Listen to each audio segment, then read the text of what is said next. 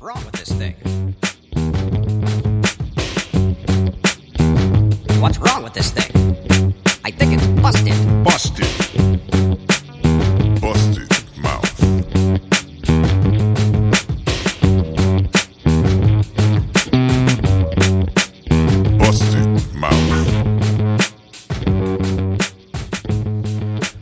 What's good, ladies, and gentlemen, those beyond the binary, poets, perverts, explorers of all kinds, friends, enemies, the guys I'm cool with, but I'm still not going to give a ride home to. Welcome to Bust 'em Mouth on Q4 Radio every single Monday from 12 p.m. to 2 p.m., except for this week because uh, you know what? I hadn't had a day off in two weeks, and I took uh, Columbus Day off. That just that's just what happened. Uh, anyway, it's a, you know it. It's a show about rock and roll, sticking it to the man, your big stupid feeling, streaming around the world uh, on Apple Radio, the TuneIn app, uh, QUE4.org, 1680 AM in Chicago. I'm JW Basilio, your host as always. I'm recording this from my home office because I didn't go into the studio this week because I just didn't. It just my guest canceled, and I was like, "Fuck it, I'm not going in." Uh, I will I will do this from home and and fortunately I uh, my, my my friend who I hadn't talked to in years my friend Greg Geoffroy um, who's wonderful uh, is is decided to be the guest or he agreed to be the guest I brought him in he's here well he's not here he was he was he was there uh, his, retroactively he was uh, in a place but we talked via video and then Anyway, uh, welcome, friends. I hate myself so much. Uh, welcome. Uh, what a week it has been because every week right now feels like a goddamn year, but not a year because this year never ends. Um, it's it's an exercise in metaphysics, really. So you know, for me, I, I continue to rent apartments and make little jokes to myself and find the political news of each day exasperating and just almost uh, impossible to believe. But hey, welcome to 2020. 2020, making the average person feel the kind of hopeless panic I've lived inside every day since 1993. I'm joking, of course, but I'm also not. Uh, it is though. It is kind of telling. I, I will admit that it is a little. It is a little telling watching the world and watching the way that most people, usually white people, have reacted to the kind of tumult that the year has brought upon them. Um, I'm really used to it. So I mean, not like obviously 2020 has been insane. It's been it's been ridiculous and and uh, people are absolutely right to feel all the things they're feeling. It's it's it's a wild ass year. I'm just used to feeling this all the time regardless of what's happening around. So I, I'm, I'm used to it. If anybody needs me to hold their hand and just talk them through how a panic attack will come on in the middle of nowhere for no reason whatsoever and you have just want to put your hand through the through the steering i don't know. Life's life's crazy man but you're here. Um Anxiety and depression is my fucking lucky number. I'm used to it. Uh, welcome to it. Congratulations. This is what it feels like. Anyway, speaking of anxiety and depression, happy belated National Coming Out Day. Oh, I kid. I really do. I kid. Um, I kid, but but for real, happy National Coming Out Day to those of you who are out, or those of you uh, who are allies to people who are out, or whatever it is. Um, I've never sp- spoken about it like explicitly. I've talked about it a lot, but I've never exposed said so explicitly. So I'm going to do it here because fuck it, I don't care. Um, uh, from the time that I was old enough to understand that that sexuality exists in one's body, uh, I knew something in my body was altogether different than what uh, I was told was okay, and um, it was something kind of fluid and murky and, and difficult to comprehend and i don't love all of those adjectives but that's just how it was you know? It was it was it was different for me because i was different uh, than i was supposed to be made i think. So i spent basically the next three de- decades uh, suppressing and denying and loathing this this huge part of my fundamental humanness. Uh, i give it zero out of five stars would not recommend. If you're doing that right now i i see you. Hang in there uh, if you've somehow found the courage to live your truth and to walk about this world as the truest version of yourself, whether you had a grand coming out or, or not, you're a fucking superhero. Congratulations. There isn't a lot to celebrate this year. You might as well throw yourself a party. So there it is. I mean, I, I don't know. Out is a weird thing. It's a lot of, there's just a lot. I, I don't know. Uh, yeah whatever. I'm letting this happen. And I'm aware of the fact that I'm talking right now and a little uncomfortable. And I'm very aware of the fact that I'm not going to edit this out like I normally would. Um, I'm not going to edit this out. I just, you know, I'm the person I am. Um, I've been uh, quote unquote out for uh, a number of years now, but. Um, in terms of I don't but it's it's one of those things I don't really talk about a lot in places where it can be recorded and played back to me because I come from um uh people that uh uh, difficult and not very uh, affirming or welcoming of uh, people like myself. And that's as far as I'm going to go today. But anyway, how are you? Yeah, you okay? You're hanging in there. I know uh, we've just passed a lot of milestones. For example, World Mental Health Day, uh, National Coming Out Day, and Columbus Day. Three days in a row this year. Didn't know if you knew that. Really fun. Yeesh, a little too on the nose there. 2020. Um, you know the old nursery rhyme and 1492, Columbus sailed the ocean blue, and in 1493, he raped and murdered all that he could see. Oh, uh, and there are people that actually get offended by that kind of joke. There are people literally, literally in the world still saying, like, I know he was a man of his time and he did some bad things, but also he discovered America. So we need to respect his legacy. And even though millions of people were already here, uh, you know, so you couldn't really discover something where millions of people already exist, but they weren't white, so they don't really exist to me. And I still think that we should keep all of the statues because I don't know what to do with the idea that the world evolves and things are different than they were when I was a child because I'm fucking idiot. And, wow, too far today. Too far. Um, but I do feel like I don't know. I do feel like uh, we're in like a like a Hunger Game style simulation. You know that that scene with Philip Seymour Hoffman in the second one is like spinning things, and I don't know. You go see the movie anyway. Uh, I I do think that there's there's like a simulation. I know it's not happening, but it feels like there's a simulation happening, and and there's a pair of someone's in somebody's bunker somewhere, and they're festooned love that word festooned in like absurd hair and and uh, big fake teeth like Stanley Tucci and and reclaimed wool and brass because we're making costumes out of whatever and they're just throwing shit at the wall like no one's figured it out yet. I thought for sure murder hornets would have tipped them off. Murder hornets, murder hormones. We weren't even prying. Oh well, let's see if anybody else objects to this confirmation of a Supreme Court justice who dismissed a case of racial discrimination because being called the N word by your supervisor doesn't qualify as discrimination in and of itself. I read that this afternoon. I really, I swear to you.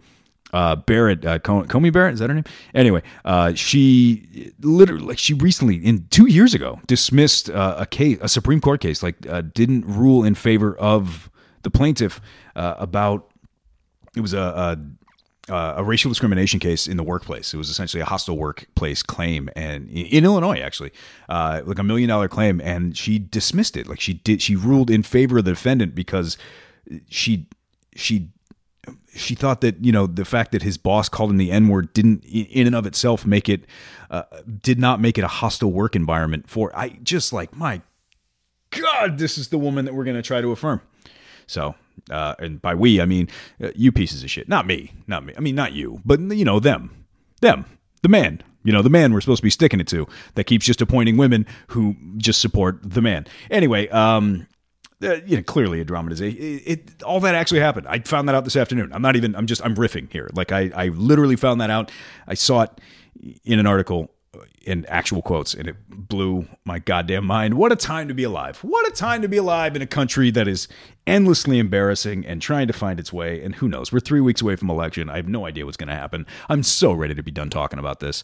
Um, and who knows if we're going to. I'm ready to get back into some rock and roll. I'm ready to get back into all kinds of things. But first, before we do that, because I am uh, recording this directly from the home studio, and really it's kind of a slapdash thing, I have a lot, a lot of things to tell you that I can't tell you yet because we're not doing the announcement for another 10 days. Um, but when we do the announcement, you're going to find out some cool stuff, and I'm excited to tell you. Let's go. You know what? Fuck it. Let's go straight into this interview. Uh, this interview is with uh, Greg Giffroy. I'm going to introduce him uh, poorly, but I do introduce him inside the Inside the interview, he's a great dude. Uh, we had to do this via Zoom, and you know, audio is a little tricky, so you know, the audio quality isn't necessarily top notch, but we're going to make it happen. Uh, thanks all for being here. Hope you're having a good day. Hope you're hanging in there as best you can, and uh, we'll see you really soon. Enjoy this interview. It's a great talk with a good dude.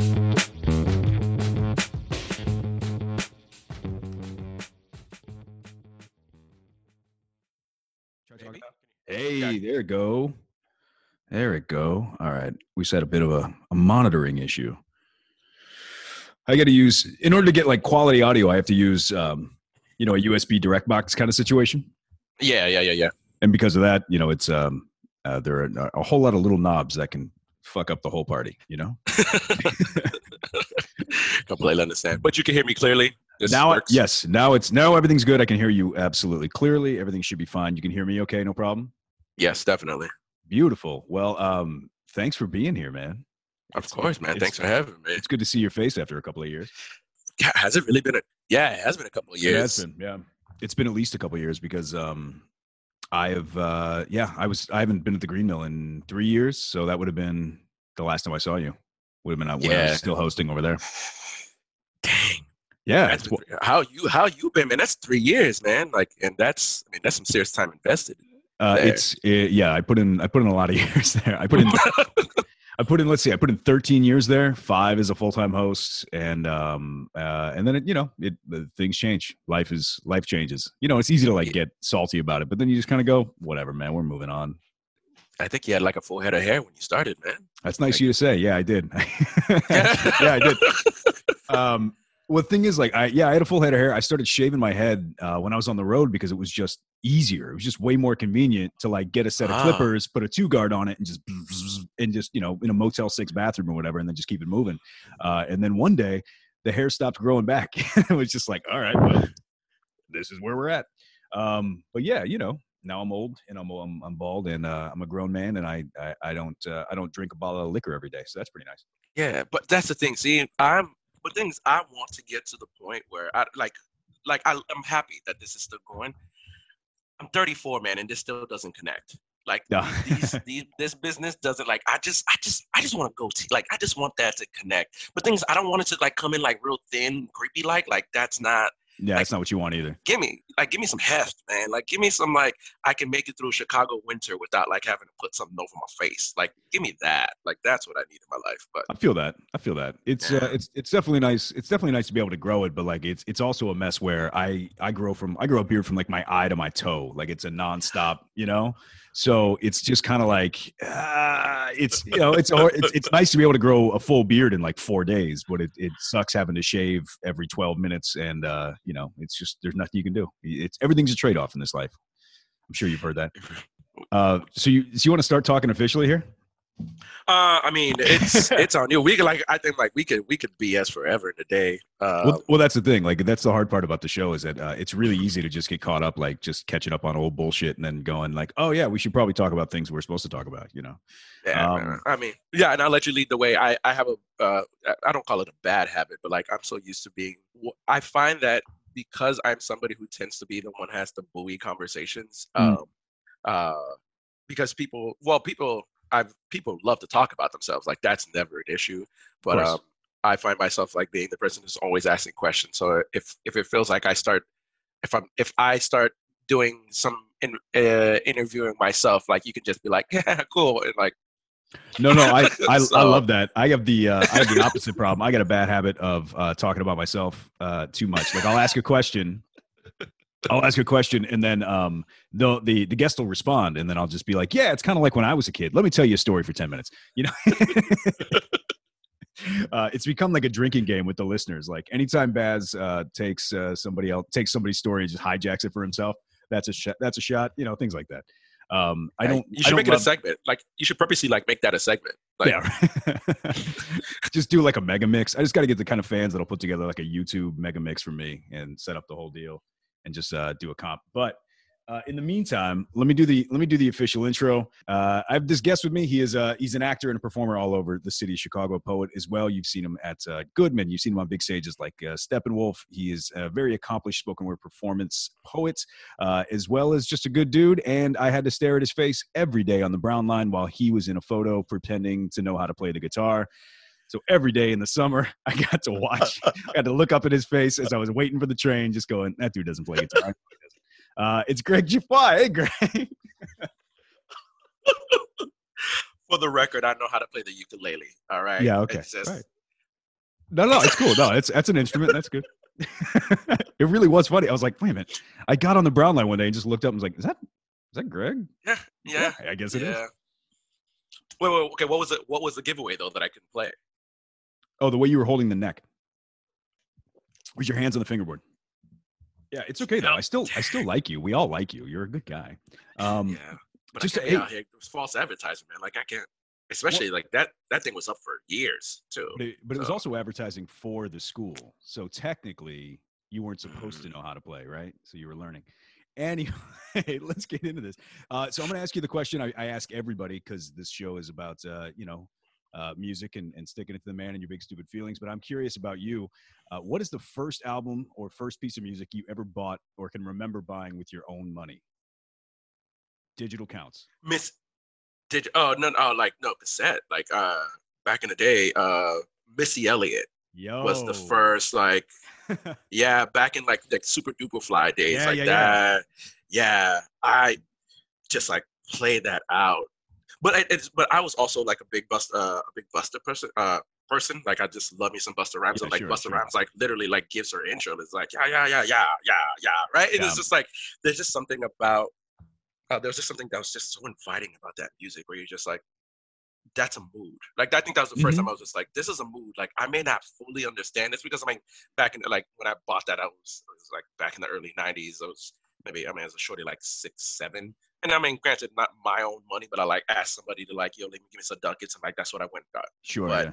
it was uh yeah it was the first time it's like i just remember being like surrounded by like a sound that just like made you like oh cool I'm like i may not fully understand what this is but i've been invited into this and like that was to me like the dopest so Yo, I remember Yeah. seeing it when she first walked in, or when I first saw a video, and I'm sure it was a Hype Williams video, you know, with the fisheye lens and the super Oh, saturated yeah. color. And I'm sure that's what it was. And I just remember looking at it like, who the hell is this? And like what what is going on? But like she was arresting. Like you couldn't you couldn't not engage with Missy Elliott. Even like when she was on the radio, and I wasn't a huge hip hop fan, but like when she came on the radio, I couldn't turn the channel. Like it just was impossible. Like the beats were so good. She was so um uh, kind of not, not cartoonish, but like very animated in the way she was doing everything, and like she was just a completely different sound. And I, I dug the hell out of Missy, man. yeah but i think and I, i'm really glad you said cartoonish um because i'm like that's to me i'm like i think that's what was really dope about it is it's like because for me like cartoons i mean i couldn't articulate it back then but like cartoons kind of shown us what resilience looks like like i think of like coyote it's just like coyote's like he's always Yo, chasing yep. always falling always doing but it's just like oh and to me i'm just like that was kind of like the first clowns that i was just like introduced to. Like bugs bunny was like the first clown. You're just like oh it's like you can literally play and navigate and control this space uh, however you want to. And missy kind of captured that specifically like in those videos where you're just like you are occupying a space it's just like you are just stretching this as far as you can and then you're going all right cool next thing. You're like Yep. no, no w- w- wait what's then you're just like no i'm done exploring this. Now i'm going to the next thing. You're like that's dope. Yeah, yeah. And it's one of those things. Like I still quote all kind. Like I still quote Missy Elliott lyrics a lot, a lot, a lot. Like the, put my thing down, flip it, and revert. Like I still quote it backwards. You know the where with the bit the ring, yeah, come yeah, up. yeah, yeah, yes, yeah. But the thing is, it's and it's one of those things. It's like it has become part. Like people quote it and just like I don't even know what I don't even remember where that came from. Yep. Like there are people who probably hadn't even like heard Missy before, but like were quoting her for years. And I think like she, uh, think she came on a show maybe like a year or two ago, and people were just like, "Who is this new artist?" And I was just like, "You," I was like.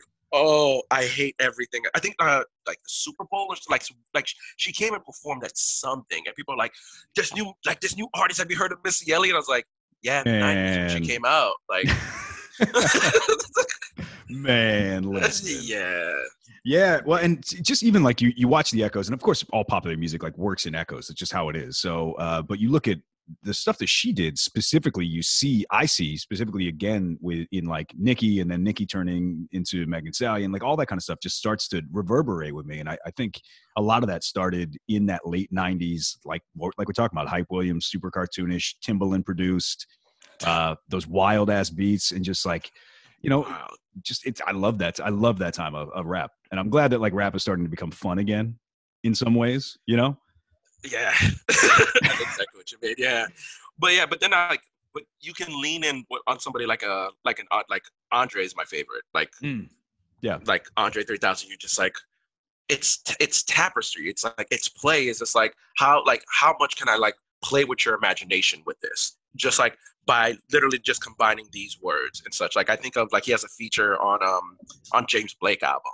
sure, and like he literally just starts breaking down elements like and you don't even realize it he's just like going from gold to nickel to alu- and you're just like oh oh oh and you're just like oh you're talking about like natural resources and you're talking and you're just like oh man. and Right. it's like i love i mean like words like words is just like something that i like i really really gravitate to and especially it's like when you just like play with them um and i think like just as a kid who like english is not my first language like poetry was like my way in like it was just my like my way of like understanding the world beyond this like binary of like this is what this thing is. When it's like but what else could it be? It's like the sky is blue but like how many shades of blue? Depending Sure, on yeah. day and like and where you're at and stuff like it's just like how can we like continue just like expanding on that? It's like and i just like love lyricists that do that. I mean i mean busta rhymes like like we talked about earlier. Yep. it's like you know it's like how many words can i fit in this? Because this is like it's a it's a game. And i just i love that. It's just like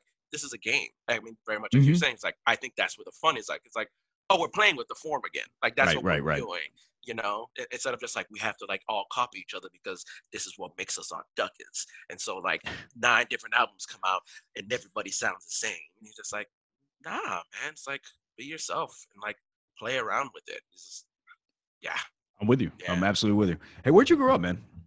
uh, i grew up in miami uh, so I, But uh, you, my family- you grew up speaking French, is that right? Uh, what was your Haitian first Creole. language? Haitian, Haitian Creole. Creole. Okay, yeah.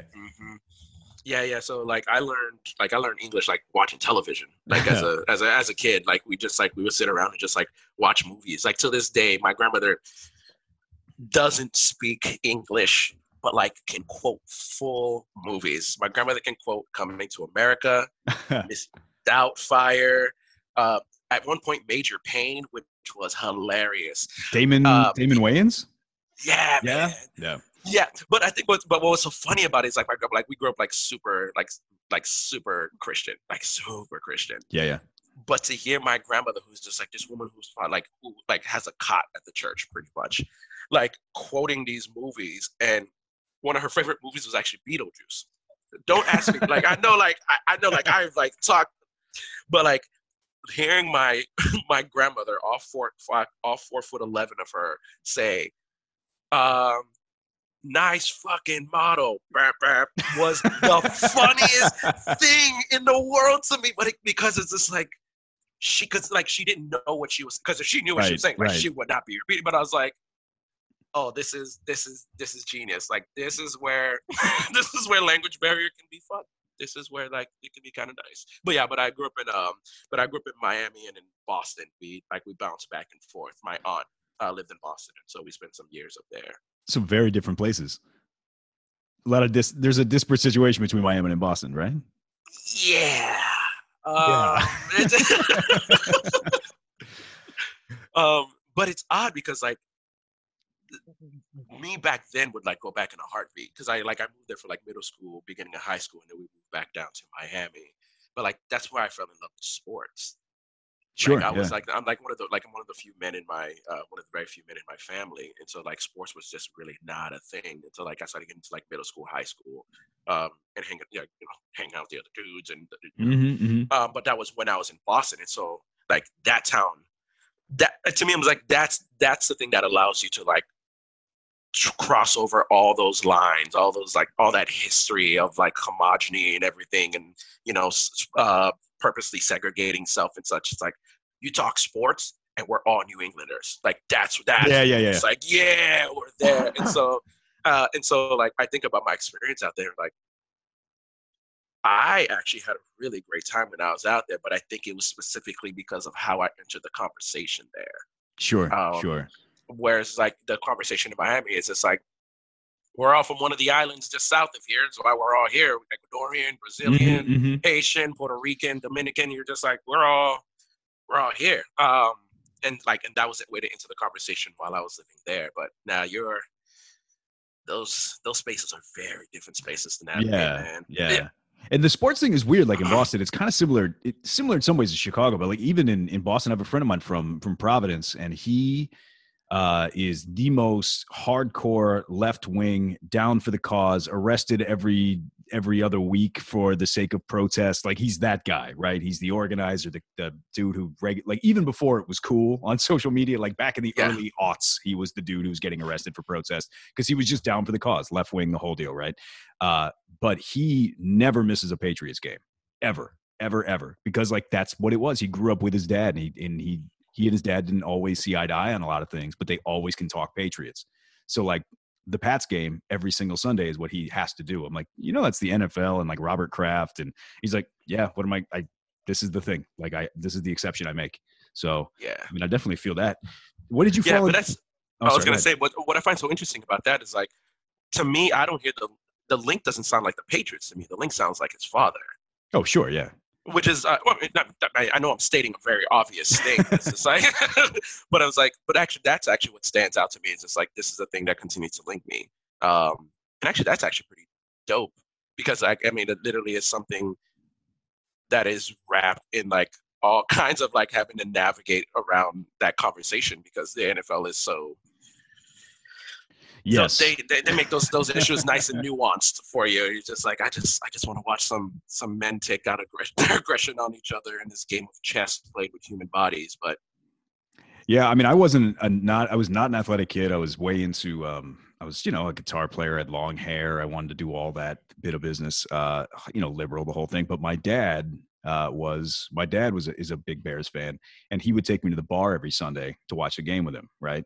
So when I was in high school, like when I was 13, 14, 15 years old, like that was the only time that we got along was when I was at the bar with him or in the car with him on the way to the bar. Do you know what I mean? Like there was, and I would hang out with his friends, all the Bear fans and stuff. And like I really learned how to like communicate with adults and all that sort of stuff. So I kind of came out of the gate a little bit, but just were it not for that that that sports connection, you know, with your dad, like you have to have that thing that you can bond over. Um, yeah, I, I don't know. Did you grow up like? Was there a? Did you have a, a strong male role model in your house and all that bit? None, No. zero. Like I was, um, my my my mother and my father split like pretty early on. Uh, I probably was like around like two or two or three at at the oldest. Um, and then my grandfather like passed away when I was seven. And like those were the only two men that were around. So like I grew up with literally nothing but women. Sure. like all my cousins, all like I just like it, and so it was great. Uh, the great part about it is it's like being that like Haitians like very patriarchal society, um, and so it's just like but like so being the only man was just like this thing, and I was terribly spoiled, which drove my sister mad, um, and she and it is why she like tried to like bludgeon and kill me at every point that she got. We've we've gotten a lot better now oh, sure. um, much much better. Um, but she, but there were no because there were no men around.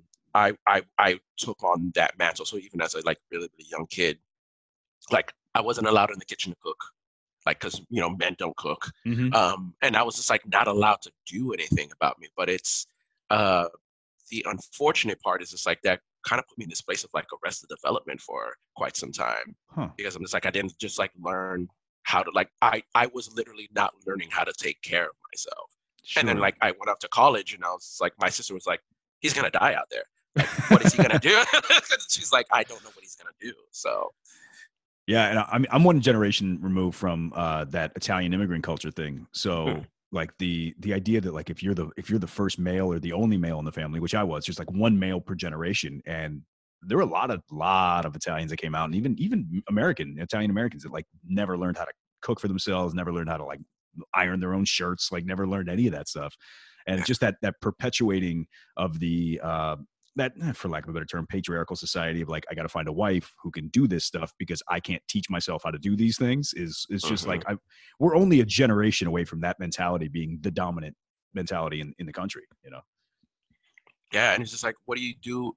It's like how do you how do you unlearn the thing that is like still continuously reinforced? Because like for like for those of us who are still lucky enough to have like that family and have that closeness, it's like you can go off and just like, oh yeah, when I'm like in my own space, I am this person and everything like that. As soon as you're back in that environment, you regress back to that person. Like you Sure, like you, yep. like you just watch your like you watch yourself kind of become this kid again, and you're just like, oh, and, and like and you say something and you're like, oh, oh, and it's like this is not in alignment with who I believe myself to be anymore. But in this space, it just makes sense, and it's so Real. easy to fall back into it. Like yeah no that's that's real do you do you notice that when um have you had any issues with uh with family and that sort of thing and regressing into family like in the modern era like the last few years has been a lot of it's been tough in a lot of families and i won't get into my own stuff but like it's been tough in a lot of families has that been an issue for you not as much. Well, okay, unique situation. Like, if we can, if if I can be so Yeah, honest. no, let's do it. um, let's do it. Um, so my mom passed away when I was 16. Hmm. Um, and so it was that was like like what really brought me and my sister really close together was like my mom passing and my sister was what at this point 20 uh, so my sister was 24 years old had a five year old and now had to raise a 16 year old and take care of my grandmother Wow. and and so what became very clear to me was just like i need to be as independent as possible because i can't add another thing to this person like it just became very clear. Yeah. and that was also unfortunately the part where my family just kind of split. My mother was like the peacekeeper of the family and as soon as you know as soon as the peacekeeper is gone like all like all the family secrets that just like we kind of like we've been kind of cool about and it's just like ripped open. And but and there's nobody that's interested in really trying to fix it or trying to cure or trying to listen or trying to do any of those things. So i have been it's been really easy for me to navigate around family things because my family at since i was like 16 has been whittled down to like me my sister my niece and now like my nephew and my grandmother on occasion um because there's just like a whole faction of my family i just like i don't vibe with um because in a moment where it became clear to them that I had nothing to offer them, they had nothing for me. huh. Um, and so it was just like, and granted, that may not have been the thinking, but like I could only go off of your actions or your inactions in this Of case. course, and you're just like the fact of like that my mom's funeral was like the last time that I spoke to like almost all of them, and that was shoot, that was that's almost 20 years ago. Now that's 18 years ago. So I'm like, I don't know what to do. And I think I'd feel really odd right now if like one of them tried to reach out to me. Um, because I'm just like, I don't know what I'd say to you. Like we don't know who each other are anymore. Like truly. Like I've Yeah, literally lived yeah. more than half my like more than half it's been more than half my life that I haven't seen you converse with you. And where do we even begin? You know? I feel that. I absolutely feel that. Yeah. I, you know, a lot of families are in are in that position where you know things are starting to. Of course, as people grow, right? As you have your own kids, or you marry, or you move, or whatever it is, like families start to separate over time. But I've noticed just in speaking with people in the last few years, like there's been a lot of familial separation, a lot of like grief that people are carrying around because they're not able to mm. Really see eye to eye and vibe with a lot of the people they're related to. And and a lot of folks have just kind of been like, all right. And if, if Trump had to be the linchpin that did that, and I don't Yeah. mean to really get into this, but like if Trump had to be the linchpin for a lot of people that did that separated families, just like, you know what, I'm not I'm not gonna deal with this. Like if you're gonna support Trump, I'm not coming home for Christmas or whatever it is. Like it, I think it's it's caused some rifts that may take some time to repair or never repair, you know? Yeah, actually, I'd love to uh, expand on that a little bit and Sure. kind of bring it back something we were talking about with this regression. It's like how much of that is uh, because because so many of us have left the spaces in which we like grew up in and everything like that. Like, how much of that do you think is like, well, I no longer fit with the vibe of this environment that y'all decided to stay in that I purposely chose to get out of and expand and grow. Like, like how much like how much of that do you think is just like we just we just grew out of necessity, obviously, by being in different environments. It's like we just grew up and just saw different things. And it's just like not being able to like convey what those things mean. Because unfortunately, we also like talk about too many things in this like binary of like, this is a good experience, this is a bad experience. It's just like, no, it's just like, I have my life over here, you have your life over here. It's like, and we both have to navigate what is necessary for us to. Yeah. Um, Yeah. Yeah. So how much of that? Yeah. How much of that do you think is just like just not even growing Hmm. apart? It's just like growing in different. It's like two same flowers growing in different pots, essentially. Yeah, and I, I mean, you know, I have noticed that too. Like, yeah, t- without taking it too far apart. Like, for here's a good example. Like, my two sisters and I grew up obviously with the same references because we grew up in the same house, uh, but we didn't always like we weren't always really close. You know, we spent some time together. We never. We when we were little kids, we fought like crazy because little kids fight. But you know, um, we weren't always super close. But in the last few years, uh, we've started to realize that we not only um, get along and enjoy each other but like we're actually starting to align a lot politically artistically etc like we're actually starting to all make sense with each other. Um, and i was always the lone liberal outspoken artist type in the whole family right? The whole extended family like i was the one and and i'm i'm admittedly i'm like the worst version of myself when i'm around my family because i regress into like being a petulant 13 year old immediately. That's what i do. Uh, i don't i'm not i don't love it but i just know that that's a thing. Um, but as we spend time together and as we get older like i'm realizing that my sisters and i now that we're all in our 30s we all get along differently and we all kind of have the same um, I guess social and political bent a bit so that now we're kind of like a unit and the rest of the family kind of orbits that, which is weird. Like we don't necessarily, I don't know. And I haven't had a, we don't, you know, it, we have this rule in, in, in my family where, or that, you know, my father imposed it. Like we don't talk, we don't talk religion. We don't talk politics. You go to church every Sunday, but you don't talk about religion. Um, you always vote, but you don't talk about politics, right? It's just one of those things. So, um, and like, I'm not trying to badmouth my father at all, but like, it's just, Yeah. It was a thing where we, we didn't ever, ever get to like talk about that kind of stuff. I didn't understand what was going on in the world. I didn't understand different viewpoints. I didn't understand what was happening inside the political landscape because we didn't ever talk about that in the house because we weren't allowed to. Even to this day, if it comes up as a bunch of adults sitting around a table, if anything political comes up, like it gets shut down immediately. Um, So, Wow. so we've connected by kind of like stealing off from the group and being like, all right, did you see this thing on the news? Like whispering quietly in the garage to each other, you know? Um, and, and we've actually bonded over that. So it's, it's kind of cool, but you know, I, I understand that like religion and politics separates families, but like it also not talking about it in, in my case has separated us as well. Yeah, I mean, because it it's it's a publicly it's like a public secret because it's just like we know by not speaking about it. I mean, despite the fact that we don't name it, it's like we're in the space together. Something comes up that is even like just politically adjacent, Sure. and the energy shifts, and it's Mhm. like who like who shifts in one way, who shifts in another. Right there, I'm just like that's the whole conversation. We don't have to say any words, but like we all know where we're at in this moment just by this one thing that happened and what our response is to it. Um, so yeah, it is a yeah, it is like a public secret like that is being kept in the space, and it's just like ugh.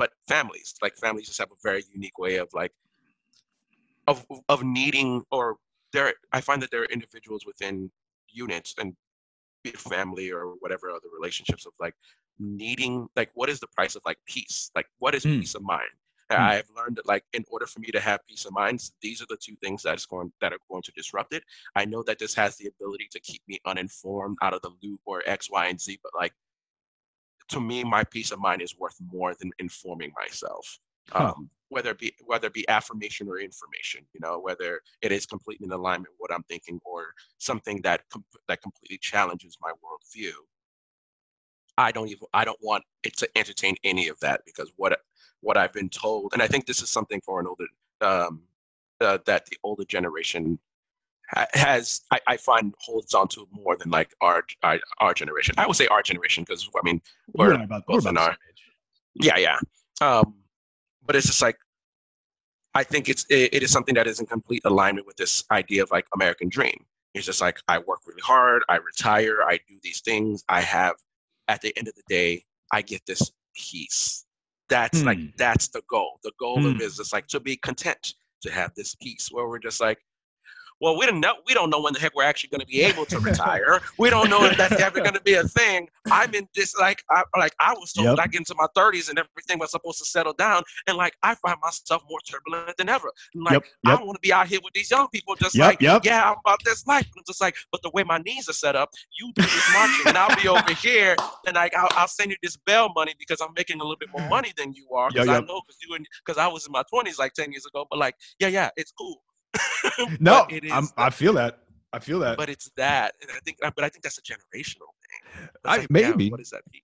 Maybe, Yeah. but I feel. I mean, I feel you on the on the deal. Like, especially now, right? With the with the tumultuous, and I'm I'm going somewhere with this. I promise. But like with the tumultuous way that the, that the that this world is and the country is, like, just unfathomably weird right now. Um, I I do find myself. I feel. I felt started feeling really guilty about not going to protests because I, I don't do well in big crowds. I don't do well around cops, and I have uh, a natural inclination to get violent about things, and I don't like that about myself, and I don't want to go to jail. Right. Um, so No, these are things I'm yeah. aware of. So every time I would like skip a protest or skip a march or whatever it is, I would just like send 25 bucks to the Chicago Bond Fund. Like I would just, you know, like as a thing. And I go, oh yeah, I'm a, I'm a grown man now. I can just, I, I can do other things besides just be mad and hold a sign. You know? Yeah. Were you about yeah, it- were you about it though? Like, did you, were you in all the all the marches, all the protests, etc.? Not all of them. Um, I found myself watching more. One, I was um, I, I had great concern about about health, and it like it, it's like Hmm. it's something that I wrestled with so much because I'm just like. I know the people who are out there in these protests. Everyone's going to have masks. We all going to be like, it's just like we're going to, but it's like, I could not shake this idea of like, I'm going to be out there surrounded by all these Word, people who yeah. I'm just like, I was like, yo, I was like, there's a pandemic happening. Now, granted, I push I pushed through that like two or three times and went out there because I'm just like I have to be out here um, because like that is how I want to show up. But it really this this time around because like I was out there like you know luckily with like Christiana and them and like the Let Us Breathe collective Word, like yeah, yeah, back in like uh you know back like four years ago we're just like we out there we're like I mean that was that was four years ago like five years ago at this point yeah. Because like, let us, uh, let us Mike- would have been Mike Let Us Breathe, Brown, like- right? Mike Brown yeah Yeah, so it would have been 2015. 2015 so that's Wow. five years ago Man, That's um yeah yeah well Black Lives Matter is uh 2013 yeah July 13 uh 2013 so sounds yeah right. yeah. that's um but it is I, I found myself uh having to get comfortable with like I'm gonna send this I'm gonna send this money over because I got this money. So like I'm Word, fortunate that I can do that. Um but yeah no it's I wanted to be at all of them. And I actually I found myself a lot of people were just like when they were trying to find out information about it they're like Greg which protest should I go down? They're like okay cool I'll direct you to this one and everything like that. If you need put in contact with this person. Um because it was primarily my my white identified friends who are like yo, did you know that the state of the world? And I was like, I was like, Greg, I was like, Greg, I was like, I was like, this person is coming to you and trusting you to guide them and put them in the right place. They're not Right. asking you to do any of the emotional labor or anything. They're actively seeking to do their own work. Cool. Yeah, uh, let me put you in contact with it. like, but it, it, it Yeah, genuinely took a moment. Well, it's because it's like, it's it's like um, I think about that that freaking meme with the dog sitting in the room with their rooms on fire, and it's like, Yeah, everything's fine. everything's fine. Yeah, I mean, it's like, it's like, it's like, y'all don't realize that y- y'all have been those people for so long, yeah. like so long, like you're like you're noticing the fire in the room, and I'm like, I've been looking for a fire extinguisher, like that's where Hmm, hmm. And so I'm just like, but I'm like, but I'm like, but I have to like, in order for people to like run out of this burning building, like they have to first acknowledge that the building is on fire. So I'm like, Yeah. cool, res- Yeah. like respect where people are in the process, like cool, you know, like I really want to go down to Louisville, like this. Oof. That's a trip. Like, I mean, literally, That- that's that's a big like that's a that's a pilgrimage at some sort. You know. Yeah, yeah, it's, but I want, but it's like, but I really, really wanted to. So I was just like, send the money, don't go down there because like I had very much like him, just like I have an inclination to, and I, I well, I just get the feeling I'm just like I'm gonna get down there, and I'm like, I'm here, I'm upset. Let's and you're just like and you're like no it's like it's like very much like going into a community So it's like I'm here to help and you're just like then you, you literally become the problem and I'm Right, like I was right. always I was always really worried about that um I- I- especially like going down to Louisville and then like bringing it back to like these protests that you asked me about in particular here. There are moments that I felt, and I apologize if this sounds ageist. I'm just like, Mm. I felt like I was too old to be out there. I, I understand that. I feel that. Yeah, I was just like, oh. I was like, I, I understand what you're talking about because like I purposely keep myself knowledgeable about these things because I work with young people. So I'm just like, I have to like be, you know, I, I work with high schoolers and I work with college students. It's like, yeah, now I'm like, this needs to be, this is y'all. And, and, and I find myself going, how do y'all need me to show up? Like, I, and it's so odd to be in a space where you're like, oh, I'm, I'm no longer like the, the, the person who's out here leading and everything. I got my Black Lives Matter gear on and out. And it's just like, they're like, nah. It's like, yeah, yeah, Black Lives Matter. Like, that was the beginning of the conversation. And I'm just like, but, but, but, but Black Lives Matter. It's like, yeah, yeah, but it's like also like Black Trans Lives Matter. Black, and you're just like, Sure. like, yeah. oh yeah, I'm with that. I'm like, but there's like, like the conversation has, and I was like, oh, I was like, this is the part where I need to shut the fuck up and just like listen. And Yeah. Like, oh, Yeah. But it, but like, J Dog, man, that crept up on me quick, man. Like I feel like that that crept up on me real quick. I know. I mean, I stopped working with youth uh, about three years ago, and not in, not like intentionally. It just kind of worked out that way. But I stopped working with youth every day, or, or every other day, or once a week, or whatever it is, and I feel like I'm on a completely different plane. Like I'm just completely out of touch. Yeah, man. Well, it's like, what if they having meetings online, man, and they don't invite us to those meetings? You know, like it's like I feel like there's like secret codes and messages like being sent through TikToks, man, and I'm like, I can't, I as an as a thirty something person, like I can't download TikTok. I can't do it. I yeah, I, I, know, I, know, I know, I feel that, dude. I feel that. Um, I also have been like after um after uh, uh the situation with our with Trayvon Martin, uh, there was like I remember there was a moment a lot among a bunch of folks at a bunch of young people at, at, at Young Chicago Authors, the YCA, like that whole crew, mm-hmm. were just kind of like, all right, if you're look, if you're if you're if you're uh, over 25 and you're white, like we don't need you in this room, and you can just leave. And I'm not, and I'm not, I'm not bashing that. I'm just going like, yep, I'm clearly like on a different thing. So I can only help where I can help, you know? Yeah. Yeah. But I'm, I'm, but I think what I'm grateful for is like, I didn't do the, oh, they don't want me here. Fine. I'm just going to leave this conversation completely. Cause I'm just like, nah, there's, there's still stuff. I, I still have something to provide. Of course. It just may not, it's just like, you got to check that ego and be like, you're not going to be able to provide in the way that you want to. Right. Um, and a part of like, and I'm like, and a part of it is connected, having to admit to yourself, like part of it is like, you can't be you, you ain't gonna be in these photo ops, you know, to like show the world how woke you is. And just like, all right, cool. It's like, yeah, just make sure you're continue doing you're continuously doing this for the right reason. It's like, all right, cool, man. I was like, I got your bail money. Like I I got yeah, like it's yeah. like it's like that's I mean, that's how I show up. But because really, yeah. like we try to talk about something bigger, but like you really don't have shit to prove to anybody but yourself. Really. Like if you feel good in your heart with what you've done and what you're doing, then you've done it. Like it's it's real easy to be like, I understand. I want to be in the photo op. I want to write a post too. I want to be tagged in the whatever. But like it's just, yeah. you know, if if I, I'm at this point now where I'm old enough that I go, if I feel comfortable and confident in what I'm doing and what I'm achieving and the energy that I'm putting toward what I need to put or what I where I need to put it, um, I feel good about it. I'm okay with it. Yeah. I can make peace. Yeah, but we're in, a, we're, we're in such a space of like hyper surveillance, and I'm not just talking yeah. about like I'm not even talking about like government entities like watching us, which hmm, yeah, we know government entities of they course, watching yeah. us. Uh, you know, they're listening I outside. Love There's a van. Yeah, yeah, I love it. Well, they don't they don't gotta listen. I said, they don't even gotta try, man. Self put my face on like, it, right? Yeah, I literally just like I was like, oh, I don't know how they know all this information about me. Let me shop on my phone for all these things and like open Use my, my phone with my face. You know, you're like, but then and then you're like, they're trying to put chips in us. It's like they don't need to put the chip. No. Like, you you bought the chip for like for two thousand dollars and put it in your pocket so that like, you could, to, yeah, so that you could ride an Uber and stuff. Like, so you could yeah. get a ride. You turn the location on. They know where you are. Yeah, you like, want to be able to find where the good fries are in the neighborhood or whatever, right? Yeah, but it's just like, but with that, with the hyper surveillance, is like what it has also become is like we are constantly watching each other.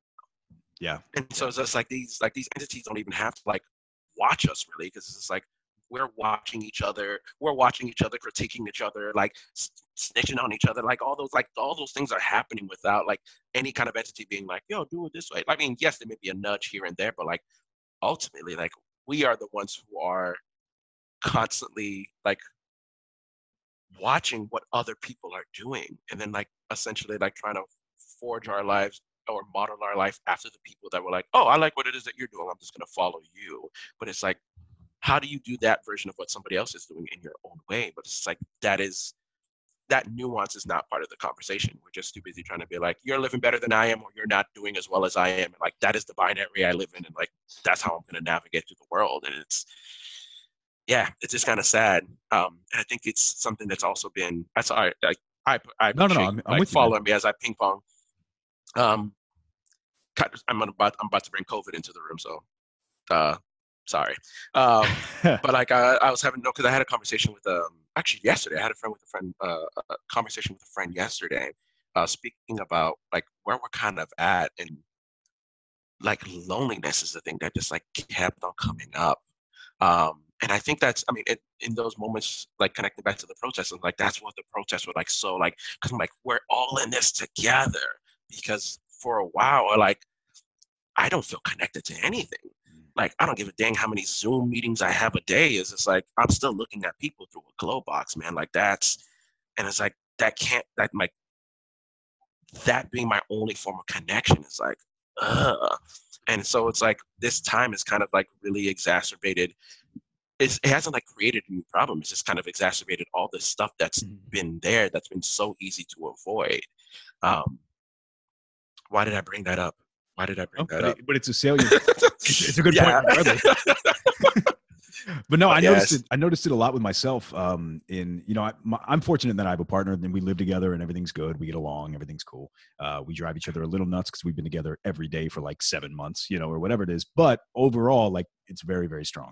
Um, and she's an introvert. Like she needs to talk to people. She talks to people on Zoom all day through her job. She works from home, you know, whatever it is. So she talks to people all day. But then she still wants to talk to me, and I'm just like, didn't you get enough? And she's like, uh, no, I certainly did not get enough. I still need to like be around people and be touched and stuff. And I'm the weirdo that like can live in a closet for two weeks at a time and like come out just to you know just to eat, uh, just to get water and go back in. You know, so I'm a little weird, but like I you I but then there's a point to this. When I started doing uh, this show again live in studio, and I know you know situation is what it is, but I when I can, I try to get people in the room with me, even though we sit on opposite sides of the room and opposite sides of the booth, and like we're not touching each other. Like there's something about being in the room and just Mhm. looking across and just having a conversation and you and i you know are connecting obviously but like to be able to be in the room with each other is just it feels different like everything about it feels different and like it, it just it tickles your brain in a different kind of way Yeah, it feels like everything's like this. There, when one is in a room with somebody else, like I feel like there's an opportunity for a plethora of conversations to be happening sure simultaneously. Whereas it's like I feel like this this way of connecting distills it down to like only one thing. Like we're Right, only right. having one conversation, and and I think that's probably why it also feels so exhausting. It's because like our brains are just so used to like taking in so many things at a time, and like when you're in a place where you're like, I can only focus on one thing at a time. You're just like, uh, I, I don't, I don't, I don't understand what this is. Um, yeah yeah yeah, and it's also like probably scrambling my brain and like ruining my eyesight. You know. at least right yeah. Uh, hey, can we can we shift gears just a little bit? I want to talk about, of course. because we're kind of in this ballpark. Um, I let's just go straight into it. So you just did this TED talk, uh, or TEDx, or I don't know the difference between the two. I don't know if there is a difference. Um, Um, think uh, national versus international. Gotcha. Okay, cool. It's like So- yeah, yeah. TEDx like TEDx is more of a. It feels more of like a, a local because like there's TEDx Denver, TEDx Chicago, TEDx Right, like right, right. it's like yeah. But I mean, but the reach is still there. Like they still obviously go online. They're all over the place. So, um, so you just recently did this, and you did uh, a spoke. Obviously, it was a not obviously, but it was a spoken word piece. You had uh, musicians behind you, and it felt a lot like the kind of stuff that I used to produce back in the day, which made me a little sad. Like, oh, this is what I used to do. Um, uh, uh, but like, where? How did that whole thing come about? Did you write it specifically for the TEDx? Like, what has it taken off? Like, can we just take that apart a little bit? oh, of course. Um, so how? So this goes back a little bit before the TEDx. So um, uh, my friend Heather, my partner in rhyme, I call her, uh, the Bird uh, Roberts, who actually works at uh, YCA. I know. Bird. Um, yeah, yeah, Bird. Yeah, yeah. Uh, so Bird and I did a, sh- uh, a two-person show for the St. Louis Fringe uh, called Her Story of History. Um, and so like we recorded this two-person show and like headlined the the St. Louis Fringe. Uh, actually, she ended up winning like the highest award at the St. Louis Fringe and stuff like oh, that. Oh, really? Bird, Okay. yeah, no, no, Bird, Bird, I had doing the thing real quietly. well, you, yeah, you- very you- unassuming, right? Yeah, yeah, so unassuming, and then she's just like, "Oh, by the way, I've won like I've won the Fringe Festival two years in a row." And you're like, Oh, okay. Bird, you got to let people know. then she, and she's like, "Nah, it's cool, it's fine." Like I'm Put just that shit in your bio. thing." What are you doing? Yeah, but the reason I bring that up is because um, a friend, uh, a friend that I just understudied a show with, her wife and her, I believe, watched the show, um, and then uh, Charmaine Cruz, uh, who's I, I can't. I'm- I feel really bad because I can't remember her official title, but like she's the one who kind of puts all of this Mhm. together. Um, she was like looking for a poet to just do something uh, that was going to be accompanied by violin, um, and it was going to be playing. It was going to be part of the TEDx event, but it was going to be something that plays like in between speakers, essentially. Um, and then she was just like, you know, like, would you be interested in this? I was like, of course, like, I'll, I'll do this. And my friend Allison, I was like, I hit up my friend Allison. I was like, yo, you got this violin? I got this one poem. Like, let's do this. We got three minutes. He's like, you know, poets are just like, you got three minutes. Yeah, we, we got all this. Yeah. Yeah, yeah, yeah, yeah. I got Another- It's a Monday, whatever. yeah. Um, but I sent Charmaine her story of history. Mm-hmm. And so she watched it, and it was, um, her story history was like 40 minutes long. And she watched it, and then she hit me up and she's, and she's like, uh, like the Monday before we're supposed to record this thing. So like me and my friend Allison are like talking. She like hits me up and she's like, "Do you want to just do the talk?" I was like, "Uh, yeah, yeah, yeah, yeah." And you know, we're like we're we're I mean, as artists, we're just like say yes and then Yes. figure out how to do it Yeah, right, afterwards, right?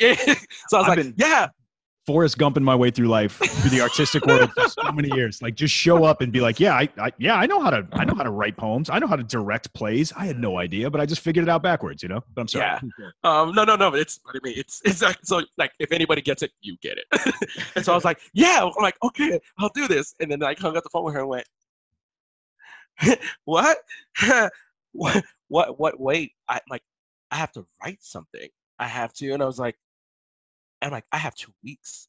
And so like this is like two weeks out. And I was like, oh, oh. And so she's just like, oh, we're gonna have bring in another violinist. I was just like, okay, cool, yeah, yeah. I was like, yeah, yeah. Uh, okay, so I'm gonna have another violinist. And I was like, I gotta write something. And then I, I had this idea. I was like, oh, like you just finished doing her story of history. Like you're in a place like like you've written some new stuff you just like like try them out. Um, actually, it's funny because like you've, I think my introduction to you was the first poem that I did. The Probably. first yeah. poem, yeah, the first poem that I did was uh the alphabet poem, and Yeah, like yeah. I did that. Yeah, yeah. So I did that at the at the Green Mill. Like that was, but um, I was like, I want to put these three poems together. I called it like the Pan, I like a Pangea poem. This is like three poems that are just like kind of connected together, essentially to form this idea. The, Is it a triptych? It's, it's a triptych. I wanted to call it Pangea poem. Why No, you did great. You did great. I'm sorry. I'm sorry. sorry, I got all teachery on you for a minute. there. I'm sorry yeah, you that. just I fucking ruined it. I'm ah, damn it. Anyway, so I'm gonna edit that out. So just say Pangea poem. no, no, no. Keep it in there. Like you gotta, you gotta keep me honest. Um, yeah. So I, I, I was like, I'll do this Pangea poem. So I'm like, I'm just put these three poems together. And she's like, cool. But she's like, yeah, I just want you to do the whole thing in spoken word poetry. And I was like, yeah. You think you want that, but you actually don't. Um, because it's just like this is going to be overwhelming to the senses because it's like it's three poems. It's essentially nine minutes of poem. I'm like, I ain't Saul Williams, fan. I can't break. Like, I ain't got the clout to just like pull out the scroll and just like hit you with a nine minute, you know, like with a nine ten minute piece. Like, I, like, I'm not that cocky, right? so, um, and so it was just like, so she was just like, yo, so write things in between, like the transitions between the poems. Um, and the, the topic of it all was humanity in crisis. And uh, the emphasis was on leadership. And I just kept on thinking, what I think like leadership, like what do I think about like when leadership, what I think of like when leadership. And I found every single one, every single person that I reached out to to kind of like talk to them about what leadership was, was a black woman. And I Hmm. was like, oh, there goes your answer, dude. Like that's that's where that's who it is. Like there, you know, like funny, like bringing it like full circle, like telling it was like I was raised by nothing but women. I was like, of course, this makes sense. Yep. You know, um, like there's something that that people find so emasculating by the idea is like I learned how to be a man from women. You're just like, oh, you know, it's like, yeah, I, I learned how to be a like I learned how to to be a not a shitty human, you know, and like and like listen to somebody who doesn't who doesn't have the same access as me in the society, obviously, um, who like who don't who do, who is not allotted to live a life as fully as they would like to. And so I was just like, oh, cool. I was like, yeah, no, this is this is for black women. It's like because when I think leadership, I think black women. I was like, cool. And then like I put that together and like the whole rest of the thing just like connected. Um, it was a kind of a weird, I would say surreal experience because when you're like, I, you would love to think it's like, oh, this is gonna be something that like millions and millions of people are going to see. But when Mhm. you're in it as a performer, you're just like, I'm performing in the room Yeah, yeah, and because of like because of COVID, I'm just like, there are 20 people in this room. 19 of them I just literally met today because like they're volunteering for this event, walking around in like their TEDx shirts and everything like that. And so when I did it, it felt like what I I, I went back and watched it only like once, and I think once will be enough for me. That's enough for I everybody, yeah, weird-. Yeah, I always feel like odd looking at myself. Um, but I found that it felt so intimate, man. Like, cause I was like, this is 20 people, man. I'm having a conversation with 20 people. Um, and maybe like it's a it's blissful ignorance thing of this, like, you know, it's like No, they're like literally like a thou- like uh, they told me like half uh halfway through the show they're just like you know like a thousand people already have watched this and I'm like Yo, Oh. it's a beautiful like- thing.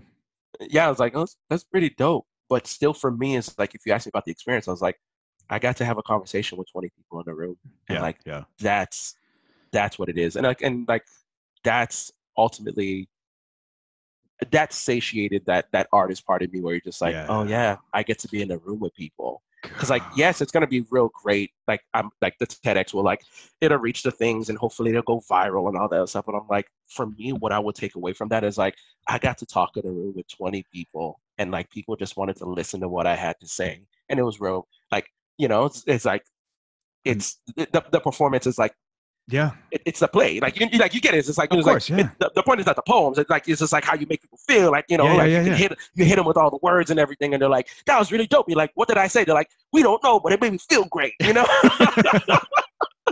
but like, but like I I that's what I love so much about that experience. It's not so much like what's gonna happen next, like what are you gonna do with it. It's like, yeah, man, I got to be in a room with people, J. Yo, and it's like dude, I that's- I would do any. Just hearing you say getting to talk to twenty people, like I I cannot express to you how I'm sure I know you get it, but like I every time, just even thinking about it just now, I was hit with this very visceral, like, damn, I miss performing. Like I know, uh, you know, Green Mill, I'm not there anymore, whatever it is, but like there was something about even the worst nights I had at the Green Mill were still amazing. Like we're still great. Like I just love being on that stage, just looking at people, telling jokes, working that thing, working that high wire act, doing my bit, doing my stuff, doing my stuff. Like I just miss connecting with that many people in front of me. Like even just teaching, even teaching a workshop, I miss that so much for ten people, right? About Yeah. poems I don't care about or whatever. You know? Yeah. But it's just like, but you, it's lovely because like you can't. It's it's the undeniability of it. It's just like this thing happened, even if if nobody talks about it when they leave this room. Yeah. They they know it did. Like that. That's the undeniable. That's the like tree fell in the woods, but twenty people heard it. That's Yep.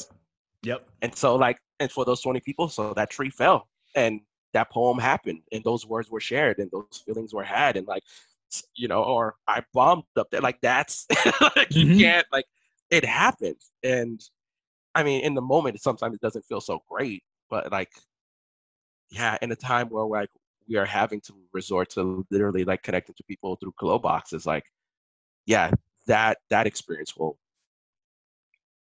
that one will sit with me Yeah. yeah, Yeah. And that's that's beautiful, man. We got to start. We got to start wrapping up just a little bit, but um. oh yeah of course No, no, you're doing great. I could talk to you all day. like, that's, not always the best thing for radio. Uh, you know. Um, so like what's uh what's next for you? I know obviously you've got you're still teaching, you still have some stuff going on. I I mean Yeah. who knows when theater's gonna rebound, but like do you have any idea if there's if there's stuff on the horizon right now?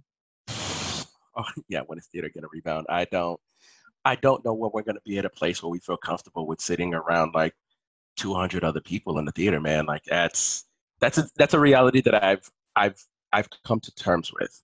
How I've been able to keep my sanity about that is like I'm fortunate, as you said, like I'm teaching. I'm a adjunct faculty at Columbia College right now, so I'm like teaching theater classes, and it's like I like Sure. love it. Yeah. It's like I'm connecting with young people.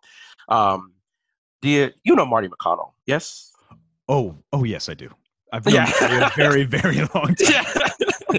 so um, Marty McConnell and I actually uh, created um, these uh, these four anti-racist workshops with the Chicago Poetry Center, and we're going to start workshopping Oh, that. Like, yeah, Yeah. we're going to start working uh, workshopping that. Um, hopefully by the, like this month or like at the end of the month.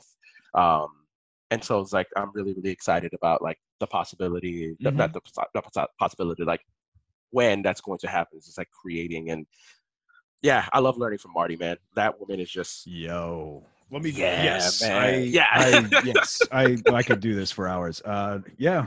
I yeah. It's amazing. That's exciting. Did hey, did Jai? This is we should probably talk about this off air. But did did Jai talk to you at all about this remount? Did you see Redline back when we did Redline? No. No. So Oh wait, no, no, no, no. I did. No, no, I did see Red. you saw Redline, right? at, uh, at stage seven seven three. Yeah. Correct. That's correct. Yes, I That's did. the one that I yeah. Yes, I- yes. Jai didn't contact you about this yet, or Rashad? Nobody reached out to you. Let's talk because we're talking about doing a uh, remount, not a remount, but a reimagining, remount, uh, modern update video uh, version of the thing. So we'll Yeah. talk about this. We'll talk about this off air. yeah, Um, yeah. The answer yeah. is yes. But, Great. But yeah, but yeah. So Yeah. those are the things. I'm, yeah. So those are the Is that the only things that I'm doing? That's the only things that I'm Oh, doing. Yeah. that's good. Yeah, yeah, do- yeah. I'm gonna- workshops and teaching kids. Yeah. I'm I'm gonna get Marty on the show. The thing is, I didn't do I because I had it. Poetry became kind of a, a, a touchy subject for me for a while, so I didn't. I haven't had poets on, but I've just recently started. You, uh, Emily Rose was on last week, so I'm just Hmm. starting to talk to all the poets that I know. Like I've, I've always I've avoided them for so long, so we're gonna start folding them back in um, because I'm I'm at a place now where I'm comfortable talking about you know the poetry scene again. Uh, that's a longer thing. That's about me, not about you. Anyway, um, Yeah. so you got the thing. What is the plan question i'm all i'm asking like all the regular questions that i normally do but it's such a different world now because we don't have anything going on we're not going out in the world what was uh what are you watching on the tvs right now Oh, um, so I've needed palate cleansers because, Uh-huh. like, yeah, yeah, uh, I just finished watching all of The Good Place. I don't know why, but I just like really, really love that show. it's It just- it's it's so nice and easy and yes It is, uh, but um, I May Destroy You.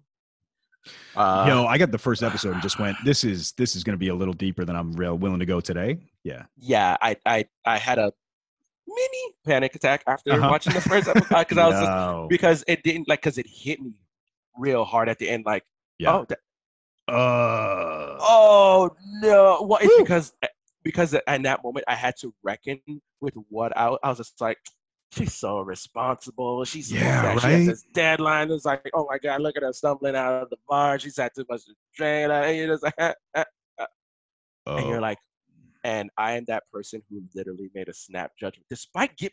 And that's the thing, despite having the information, I still came to that conclusion, and I was just like, right and didn't even think it's like no the worst thing possible is actually what what happened here and it's like yeah so that uh lovecraft country i, i was gonna to- ask yeah i need I, I haven't watched it yet but i just it's because i'm just like i i've been covid hit and i surprisingly got busier but i think it's because a lot of the things that i do are transferable to the digital space and there are people Right. who are trying to invite me into things right but proximity was the thing that kept us out. And so, like, I was doing post-show facilitations for Denver, and like in Denver, like the last couple of weeks, and like you're just like, sure like yeah loving, like lovingly, like people are inviting me into conversations.